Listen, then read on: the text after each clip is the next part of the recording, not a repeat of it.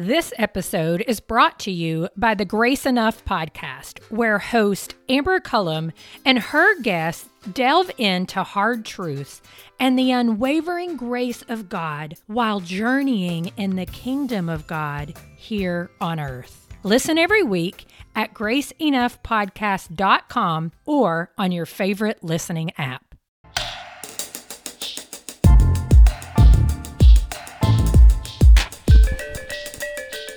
Do you wear a Fitbit? Time to put it on. We're tracking all your fitness numbers on Device and Virtue.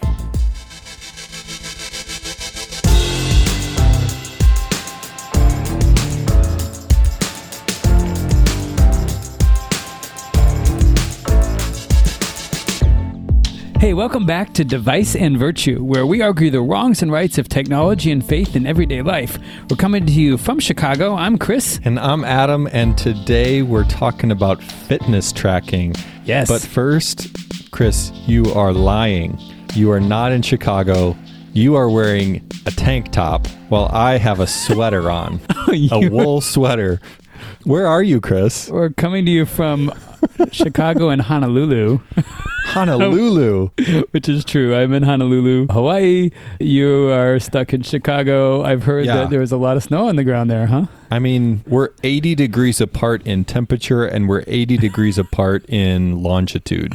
Which is I don't know definitely true. not true, but I'm glad you did the parallel structure. Yeah, I have gotten away from Chicago and you, Adam. I'm sad for a month just dodging out of the winter, and it was possibly the best decision I've made. It is. In my life, Because this is one of because the I've coldest winters I remember in the recent history. Chicago is in the heart of COVID winter.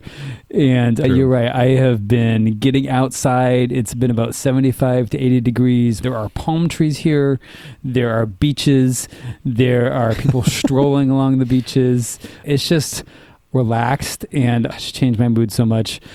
Which is probably why we're talking about fitness tracking because I'm going to be honest, I've been outside doing a whole lot more exercise than I was doing during the ice and snow era. That's amazing. I haven't exercised in a year since COVID. That's not totally true. I, I did I did go running a, a couple Oh. times last fall, but that was it.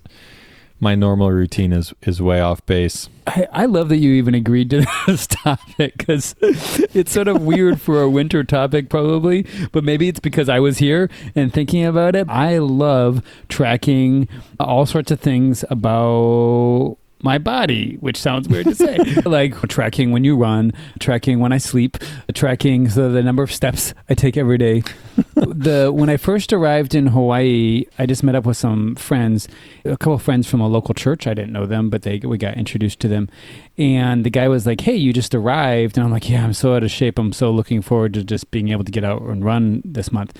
And bike Mhm. around the city. And he said, Perfect. I have a group of people from church jumping into the Nike Run Club app, and we're going to do what's called a running challenge on the app, where you have like, he has 20 people in there that signed up for it. And they did a Oh, wow. target. They did 88 miles in Oh, the month of February to run. This is all Hawaii Holy church cow. people, so everyone can just be jealous of the church. And So that's but Yeah, right, goal right. was to run 88 miles. so like four miles a day or something like that. Three miles a day. Uh, yeah, I 80 guess I was. Yeah, I'm was like, I'm not going to do this. I'm sort of visiting for a while.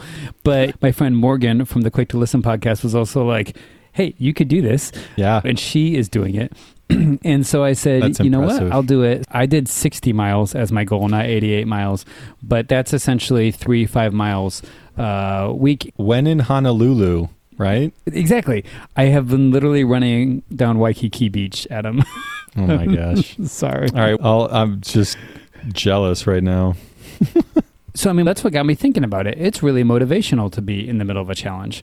And so I ran my first five miles. I I downloaded the Nike Plus app on my watch, on my Apple Watch. I had not used it before. Okay. Hit start, ran, came home. It sort of tracked, you know, obviously like how far you run and how fast you're running, also had heart rate. Came home, hit stop, uploaded it to my phone, and then jumped me onto the leaderboard for the challenge. So I could see all of the 20 people in there, and I could see other people ran two miles that day. Someone else ran eight miles. I was like, dang it, I'm already behind. and it's really fun. I'm sure you have all sorts of questions that you would love to ask me about all my fitness tracking habits, but I'm going to start with the idea that I love that I, I can sort of be motivated by other people. So, Well, I know that all the listeners of the Device and Virtue podcast have journeyed with you and your Apple Watch because I remember there was a time when you got an Apple Watch and then you returned it. You got it for Christmas. And then you returned it. You and you were have. we- I mean, we had this emotional conversation on an episode, and then like maybe a year later, we checked back in, and you you had caved again and gotten the Apple Watch, and so now you've had this Apple Watch for how long now? has it been a year?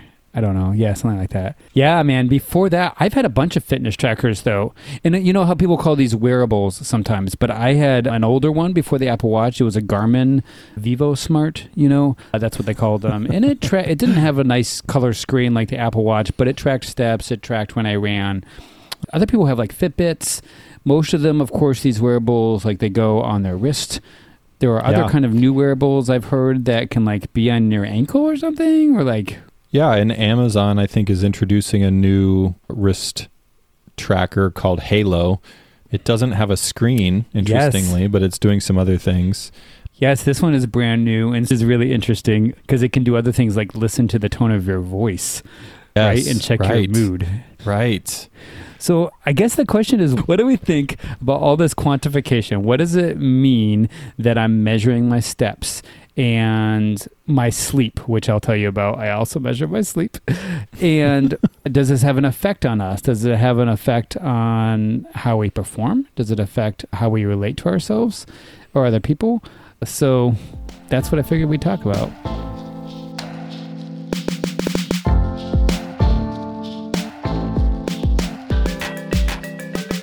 All right. So, Chris, when it comes to fitness tracking, one of the technical terms that they sort of talk about today is this term quantified self. Quantified self. Right. It's the term that emerged about 10 years ago with Kevin Kelly, who was a former editor at Wired Magazine, found, co Oh, co-founder of. Wired Magazine. Yeah. Uh, right. He, he talks about what technology wants in one of his books, which I love. But but this idea of the quantified self is kind of built on this motto that there is self knowledge through numbers. So I can come to Mhm. know myself. I can come to understand who I am in some way through numbers. And they're really pressing down on this idea that unless something can be measured, it can't be improved. So there's this inherent Mm. idea that with the quantified self, I want to improve who I am. I want to come to know who I am, but then I want to improve on it. And without measurement, I can't do that Sure. which I think is a really interesting underpinning of the the belief behind why we should quantify our activity. But I'm curious to hear from you because I don't have an Apple Watch. I don't have a Fitbit. The only thing I've ever done is track my uh, track my steps. There was a time I tracked really? my Okay. keystrokes on my keyboard, but that was that was ridiculous. I there was it was completely useless. But I'm curious. So this idea of the quantified self, do you feel like you are a quantified person? So I'll be honest. I just I uh, learned the term quantified self recently. QS is sometimes how they determine Yeah. it, and found you know even a TED talk from 2010 on this. So Yeah. you know this has definitely been a, a, a term that was picking up steam. But yes, I have been recording things for as long as it's been possible to record things. Maybe it's my personality. Okay, like so here's some things I record. I do have the Apple Watch, and one of the reasons I got it is because it has the heart rate sensor on the bottom of it, right? It has the two little green lights Okay. that shine into your wrist, and like it sort of shines through your blood uh, vessels. What are they? Like little veins? Yeah, veins on the outside of your wrist. And Arteries, right? Uh, aren't, I think arteries are on the inside and veins are on the outside. Says everything Okay. Chris learned from biology class in ninth grade. So but it shines. You learned more than I did. That's all I remember. Whenever we're we're gonna get 14 letters just for that comment. But like like the light shines through my wrist and like it calculates your heart rate, right? So right off the top, Okay. I love the heart rate measurements. And I used to have the chest straps that would wrap all the way around your chest and use an electric diode on your chest to do your heart rate that way. I used to have one when I ran, and that would show it to me sort of on my phone, but then the Apple Watch was more convenient. And here's why I love that. I think you remember this. I was in military ROTC in college and in high school, and I, we used to go on group runs on a regular basis, right? You sort of have to run, like, or you have to also pass fitness tests. And the whole Okay. thing about the military is mind over body. If you're in pain, shut the heck up. This is not like a, a yoga mind over body in the sense of like a mindfulness quiet. This is like there's a drill instructor yelling at you and you're going to keep running even if you don't want to. You know what I'm saying? That sounds terrible. I, I mean, that's how. So we used to run in high school, and we used to run in college, in formation or independently when you're going to pass your test. And so your heart could be pounding through your chest, your breathing could be like, you're gasping for breath, your face is super red, but you just got to keep on going because someone's screaming at you. And so I learned. I mean, in the military, people will actually hurt themselves because. Especially in basic training, because they I believe it. overpress their body, right? And so I've had a habit of overpressing myself if I really want to meet a goal when I'm just running or biking or physically. When I got the heart rate monitor, it became a, a quantification, a real number that I could look at to see if I'm really in trouble or not. So I will look at my Oh, watch, and when it says like, so most people's resting heart rate is like I don't know, mine's like in the 50s or 60s, like 55 beats per minute when I run, a lot of people run, and you get when you do aerobics or you know you do yoga. Sometimes like your heart rate can be anywhere from like 130 beats a minute to for a lot of people like 170. Mine will actually just because of my body, I know I'm a little bit unusual. Will go up to like 180 or sometimes even 190.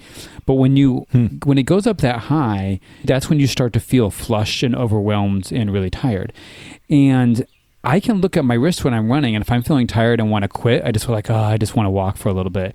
If I look at my wrist and it says 150, I know that it's actually not that high. Like I can go hmm. higher than that and be healthy and fine. And so I make the choice to keep running. If I am feeling flustered and like really tired and look at my wrist and it says 190, I, I am legitimately like at my body's at its limit. I need to slow down or walk for a little bit. And I do. And so like I love that. It's a real decision. I make it off the data. And and you think that only by having the watch would you, you would be able to identify when you're between 150 and 190? Sure, I, I like- get it, but sometimes it's mental. Like a lot of running and being athletic is mental. Like you're sort of like, ah, I just don't want to press through this right now.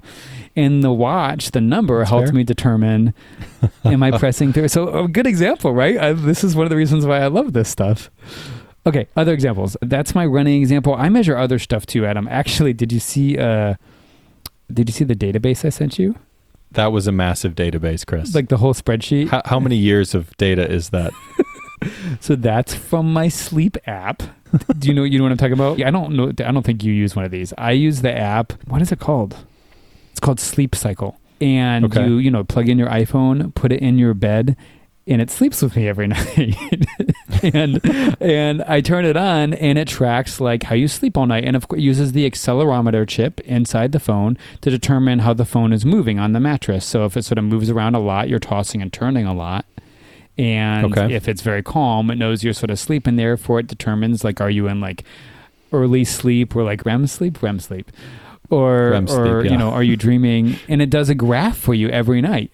I sort of like that. And then the theory is it wakes you up when you're rested, so you don't don't jump out of a dream Oh, yeah? or something. Oh, Yeah. interesting. So that's cool.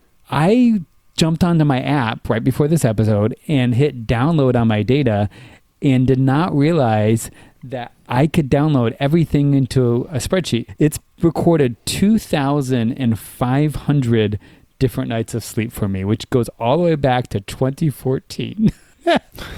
Wait, so you have you have over almost seven years of data, is what you're saying? You have seven years of sleep data. Yeah, on a spreadsheet. It was so cool. Didn't you just love browsing that?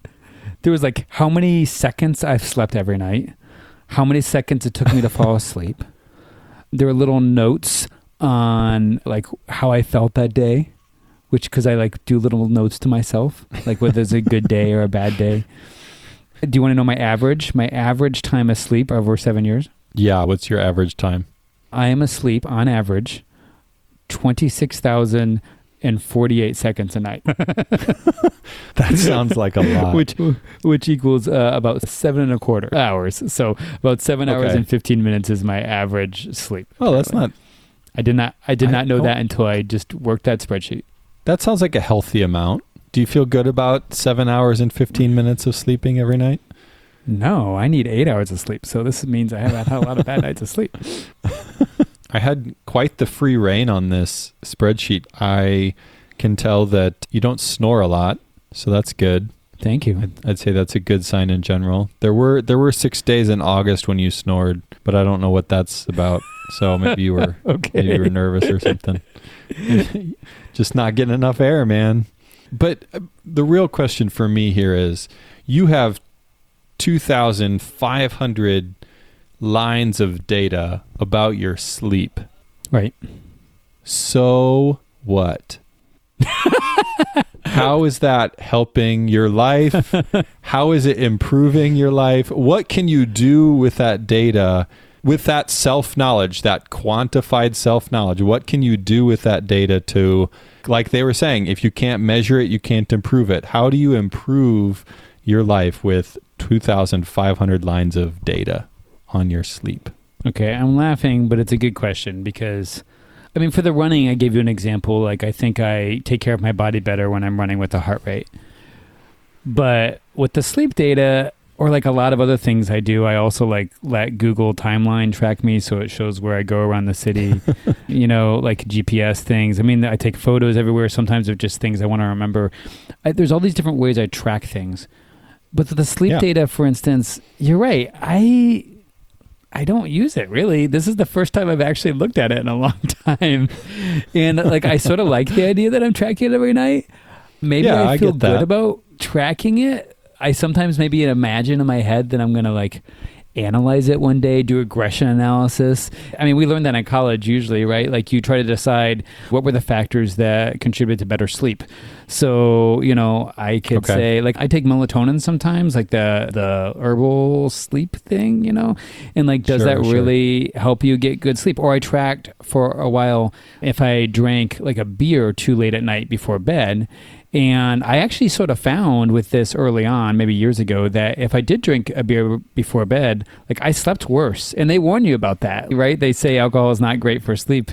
And it was true for me. So I guess I confirmed what everyone already says in health things, but it was true for me. So, I mean, Did I the mean, I data tell you that, or guess I- did your like instincts tell you that about the beer? the, the alcohol thing, I think I started learning that through small sample set sizes. Like I look at it not with that whole spreadsheet, but I looked at it in the app a little bit and noticed that I didn't sleep as well when I had that box checked. But okay, okay. but you're right. I have not really gotten into a lot of this data, and maybe you know, in the MIT article that you sent me about the quantified self, you t- they had talked about a lot of people that record a lot of data about themselves, but actually don't Right. use it for much. I sort of relate. Right. and honestly, I'm ribbing you a little bit. I'm giving you a hard time about collecting all this data, but I actually can relate to the impulse to gather a lot of data about myself. I like the idea of regression analysis or whatever, finding, you know, all these causes that are related to, to different things and looking Sure. for patterns in the data. That all interests me, but it is a point where I get overwhelmed with it and I wonder how meaningful it is in improving what's going on in my life. I think the bigger question in my mind is as we translate our heart rate and our sleep patterns and our steps per day and all of this into data, as we translate our bodies into data and understand something about ourselves, what is left out of that data? What do we not see in the data that is still true about us that the data can't show us, that the numbers can't show us?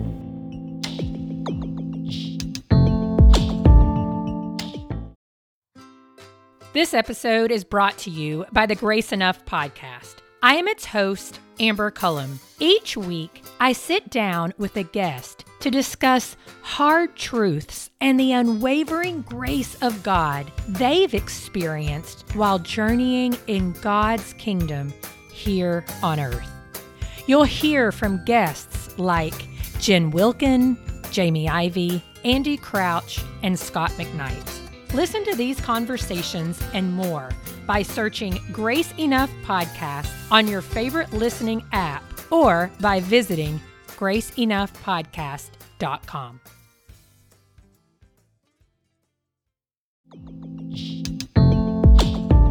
So, one of the questions you always ask Adam about technology is how does it change our relationship to ourselves? How do technologies change our relationship to ourselves, to others, to God, to the environment around us? But ourself, like this body thing, seems like a clear self question. But you just sort of mentioned, like, what kind of things does the data leave out? and that gets into who am I as a self? You know, what what kind of things am I seeing? Like, Right. I'm not my running time, really, although Right. running time is part of what I do. Yeah. There's how it changes my relationship to my body, and then how it changes my relationship to even like my emotions and maybe my spirit too, which is not really what Mhm. fitness trackers are doing, but obviously as like people of faith, we're going to think like that. Right. I was thinking about, and this is an excursus, but it makes sense. I was thinking about like what kind of data did we used to track before the digital age really hit us? And Okay. I think there was body data that got tracked, right? But I think one of the common things was this people's weight, right? Like on a scale, like you'd have a scale in the bathroom. People Right, obviously still right, do this. yeah. You could step on the scale and check your weight, and tons of people, like millions and millions of Americans, think about their weight a lot and think about that one number. and you know, Oh, I'm supposed to weigh this, and now I weigh this, and that's a measure of my health. And in some Mhm. ways, that's helpful. Americans clearly have we have an obesity problem. Probably we're overweight. It contributes to a lot of health problems, says a lot of medical experts. But for the person, the individual, just measuring your weight is actually can get really fixated and leave out a lot when you're talking about the leaving out. It can really mess with your identity to yourself. Like Right. you think, oh, well, I mean, if you're a guy that feels like sort of skinny and you feel like I need to have more muscles, I need to sort of bulk up, then you're looking for that weight to be more than it is, you know? And you sort of feel like maybe you're not a man or you're not worth it or someone won't like you. Or if you're like, for you feel like you're overweight and you want that number to be lower, and they're probably the same reasons. You don't like yourself, or you're worried other people won't like you, or we're actually Mm. worried about health. You know, you want that number every single time to be lower. The problem with the weight number is, well, it's a general measure. It can really throw things off. I mean, you can lose weight really fast and really hard if you want to. Like wrestlers will cut, you know, stop eating, and like I don't know what they do. They make them drink like salt water to flush it. I don't know, flush out water out of their bodies so they drop, you know, suddenly like eight pounds in a week, Right. and that gets your number the place you want it to be, but it's super unhealthy. It's not a very holistic measure of how our bodies work, right? Or, I mean, you know, I can cut off an arm, an arm weighs a lot and I would weigh less. but then, like, I'd literally lose an arm and that would be terrible. Like, the weight number, I could obsess with the one number and it would leave out incredibly important parts of me. And that's the first thing I think of when you ask about what is this leaving out and how do we relate to ourselves? What do you think? When I think about quantifying my body's activity and characteristics about my body, honestly, I th- think about a lot more intangible qualities about myself that I think are more important to me. How far I can run, or how fast, or what my resting heart rate is. Those are interesting, but to me, there are deeper qualities of, you know, am I a generous person or am I a sympathetic person or am I a forgiving person? Am I fair to other people? Like those to me are qualities that maybe a number could point towards, but certainly not totally encompass. To me, those are the qualities that are re- in in a relational world are more important than the numbers that I can track with an Apple Watch. Okay, I feel like you're looking, making me look bad. That's not my intention. Yeah, yeah, yeah. No, but you're saying there's the important parts about who we are as ourselves includes our character and our virtue. And a Fitbit Yeah. just isn't going to measure that. Yeah. Would you think like obviously the Fitbits measure physical characteristics, but if you could measure say the number of times you gave money to someone who's experiencing homelessness a month. You talked about generosity. I'm just thinking if Yeah, there was like a measurable thing to measure those things, would you think it would be worth it to track those kind of things? Or do you think the tracking in general is just like not helpful? I don't think that tracking in and of itself is a bad thing or something to be eschewed. I think there is value in tracking things. I even think just about from a biblical point of view, we're often called to remember. And what your sleep tracker is telling you is actually track it's actually recording your history and it's calling you to remember things about your history and and I think there could be value there in looking back on the past and letting it stir up a memory or recall you to something that you had committed to. Like if you, you know, found yourself really healthy in February because you're running every day in Honolulu, like Mm-hmm, mm-hmm.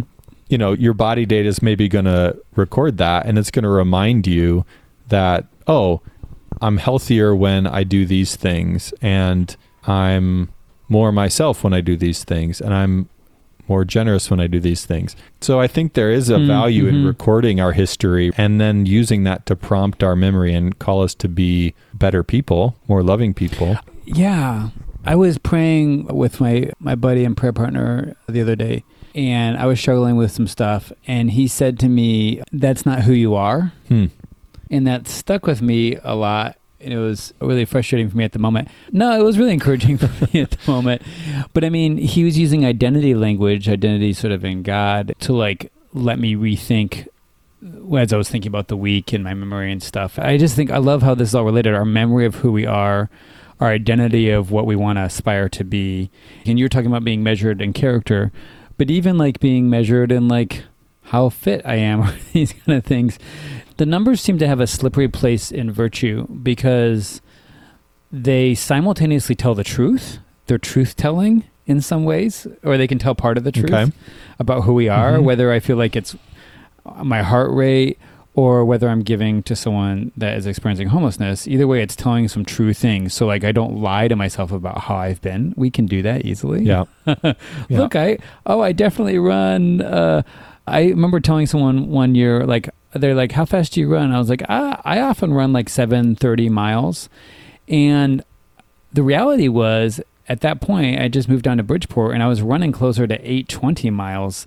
The previous year I had run seven thirty miles, and I was like really good, but I was like sort of remembering it a little bit better than it was. Like that was true before, but it was not true now. And when I looked at the Uh-huh. actual numbers, because I remembered saying that out loud to that person, I went home and actually looked, and I was a little bit lying. Like I mean, I wasn't intentionally lying, but I was misremembering how good I was.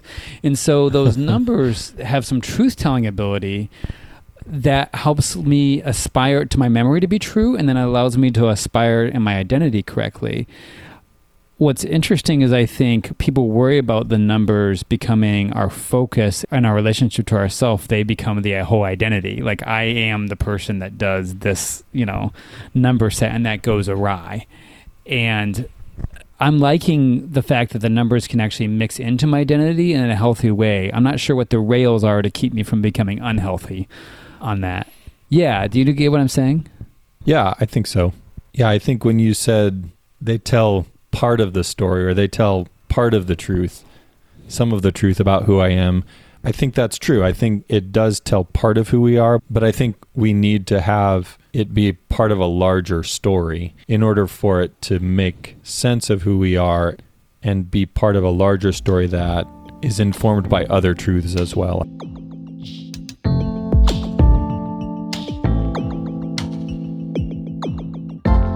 So, Chris, what if I told you that you could have a custom t shirt tailored specifically for your body? All you would have to do is send naked pictures to Amazon Whoa, whoa, whoa. This is a family podcast, Adam. I saw Okay. that article you sent me. Naked from the waist up. yes, right. About like, what does it do? It like scans your body fat? Yeah, you stand in front of your phone and you take pictures from every side and it creates a 3D body image and then they make a t-shirt all for you. They're using the same data, they're using the same technology for their new Halo app. Amazon's Halo device is scanning your body using your phone and then it's calculating using artificial intelligence, it's calculating your body fat and telling you how to be healthier. I honestly think this is amazing, and I totally want to do it. like, it's because you just sent me these, and I did not know this was even a thing. I think it's pretty new, but yeah, like is saying, like new. you can put your phone there, wear very tight fitting clothing, or like you know take off your shirt, and it can scan your body fat percentage, which is a thing that's really hard to measure. Like a lot of times, you have to go to the doctor's office to measure that. And I think it's a healthier metric than just weight, right? I have trouble getting t-shirts off the shelf that fit me, right? So, like, uh, yes, I would like to know my body fat percentage. And like when I arrived at Hawaii, I would love to have a comparison for like when I arrived the first day, like, and then I've been working out way more consistently. I'm running three times a week. I'm biking every day. And I would love to know in three or four weeks how'd I do on that if it could rescan me. Yes, I think that's super cool. What do you- I know it goes to Amazon. I'm, But- I'm afraid you were about to say Amazon, the big corporation, is about is like eating all our data. Is this right? Yeah, how do you feel? And and I'm curious, you may know more about this than I do with the Apple Watch, but Amazon's gathering all this data, Apple's gathering all this data, I'm sure Google's gathering all this data. All these tech giants are gathering all of this data about what Yeah. your t-shirt size is and what your body fat percentage is. Isn't Yeah. that a violation of privacy? Well, aren't violations of privacy a feeling?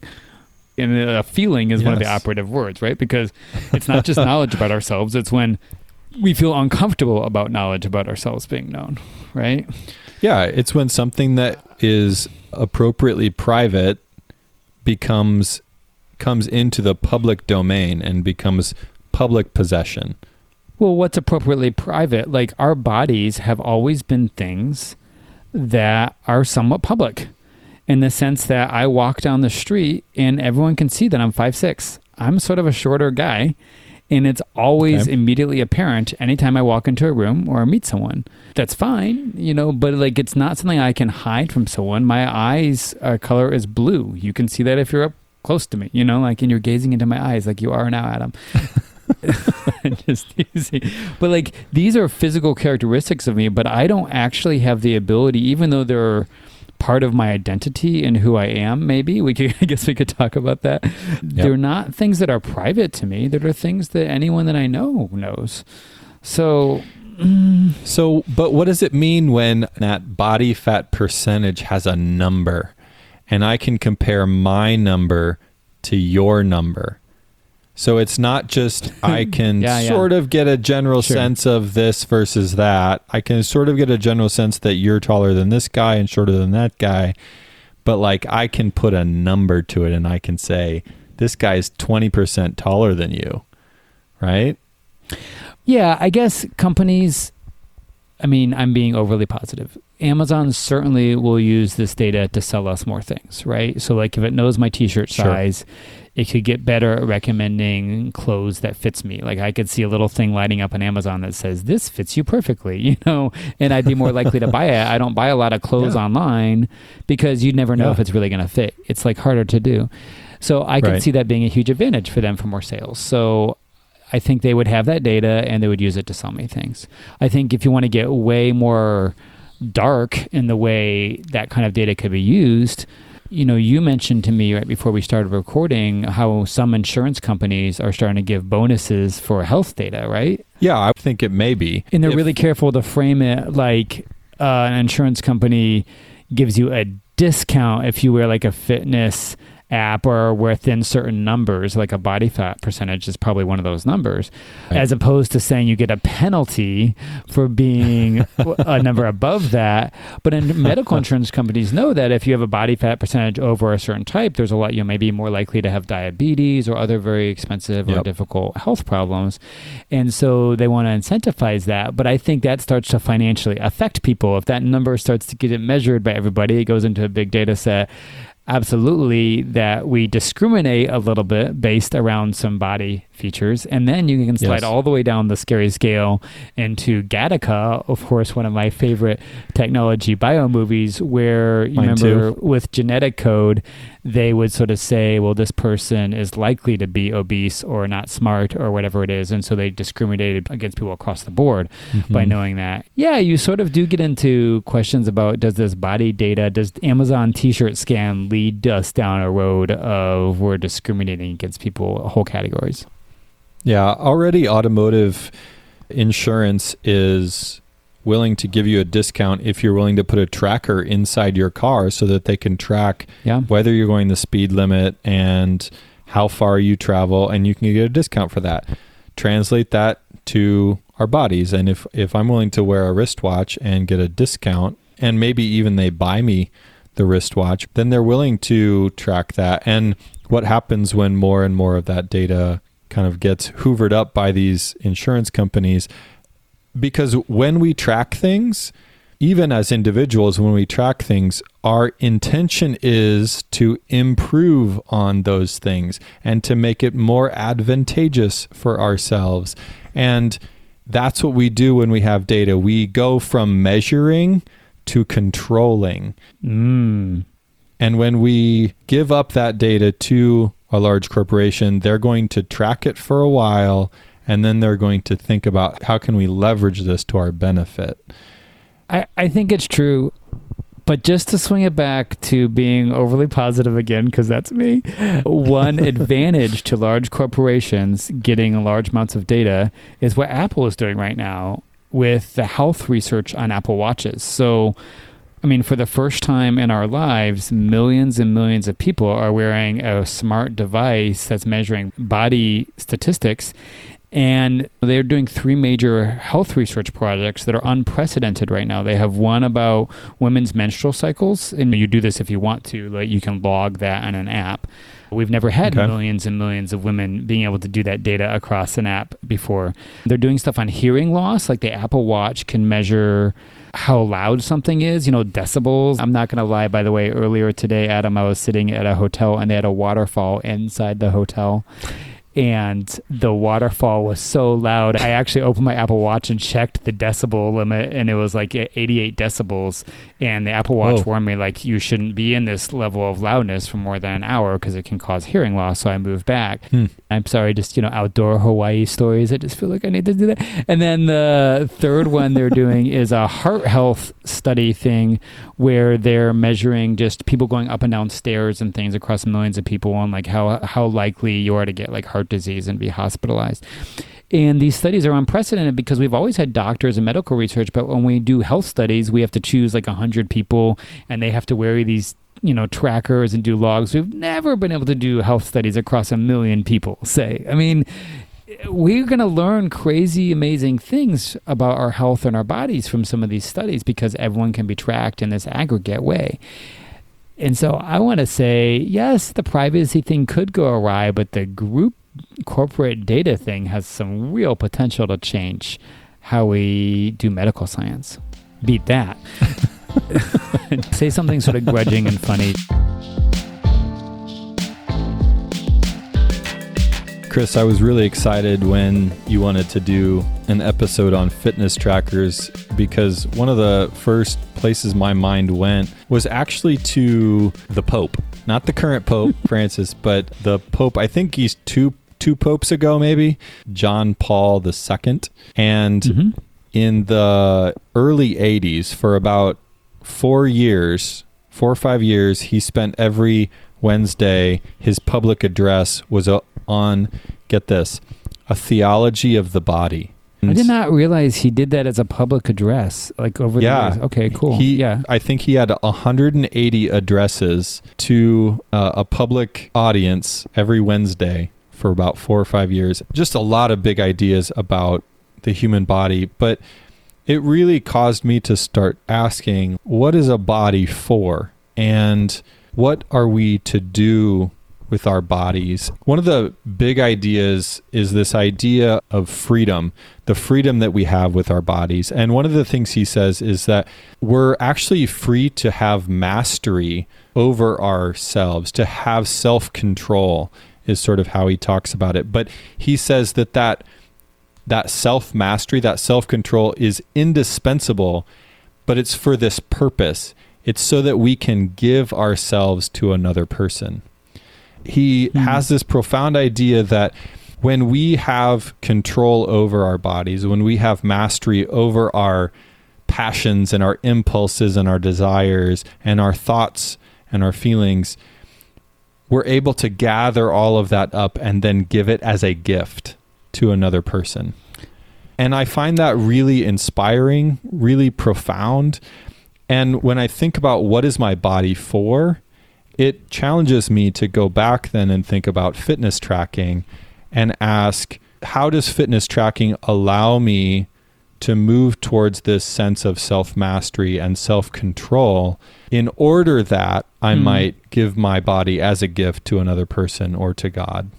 Hmm. Yeah, the scriptural examples seem to be like, you know, that I memorized this when I was a kid. The your, you know, your body is a temple, a temple of the Holy Spirit. You are not your own. You're bought at a price. So honor God with your body. Yeah. And then the giving upness. I mean, I was thinking when you were saying that, I'm like, where does that come from from Scripture? The giving of the body.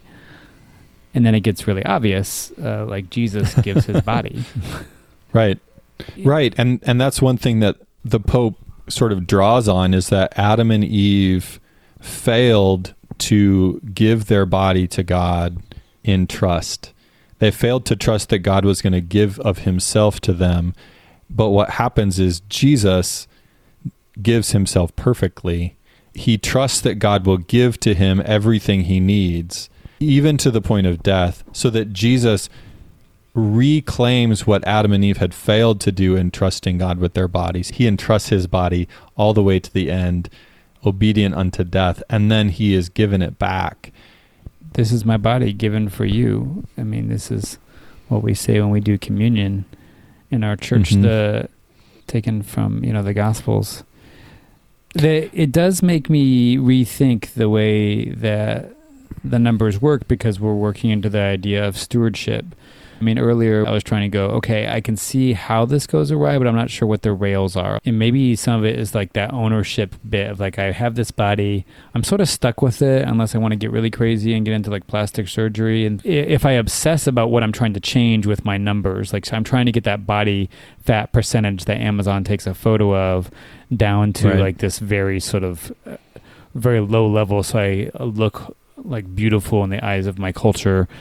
I could get obsessed with that. I could get messed up with that if I'm taking care of my body for the sake of another, then my focus gets changed. I could watch those numbers, but maybe uh, not run off the cliff. Yeah, again, we talked about when the numbers are isolated from other things, we can kind of go off the rails. But if they're given a context, those numbers can actually lead us towards a purpose, towards a goal that is beyond ourselves. And in reality, like that is what worship is. It's this idea that we give our bodies to something. Everyone worships something. And the Pope even talks about that a little bit. He says, we always have that freedom to give ourselves to another, but it's always with the potential of being distorted. That we Hmm. we twist our priorities in such a way that we give our bodies to things that don't deserve to have our devotion or it's in the wrong order. But if we are able to put that thing on your wrist in the right order, it actually affords us the opportunity to give ourselves to others and give ourselves to God in a way that is rightly ordered. I will say I like the picture. I'll also say that being a single guy, so, sometimes the context of this feels like the giving to yourself. I just hear marriage in the background of this. And I think it seems very true about marriage. As a single person, it feels a little bit harder to be like, okay, well, where do I give my body to anyone? You know, like if I choose to run or not run, it affects me and my health, but I'm not sure it affects a lot of other people. Sure, it does. I think it affects other people when you live a healthy life. You live a life that is buoyed up by the health that you have. And it's an opportunity then for you to encourage others, to serve others, to give your life in, in other ways. I think you're right. I think there are a lot of options for that. I'm just acknowledging that that's the first place my mind went, even as I like the picture of it. The ability for me to hug someone for comfort or to enjoy my nieces and nephews and family, or to even use my body to like, you know, help people move stuff upstairs. You know, these kind of things are just ways I can give and serve. And so that there's something Right. real there.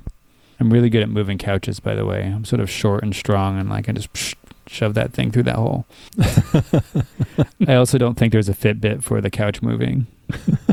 That's tragic. If you can't track it, did it really happen? All right, Chris.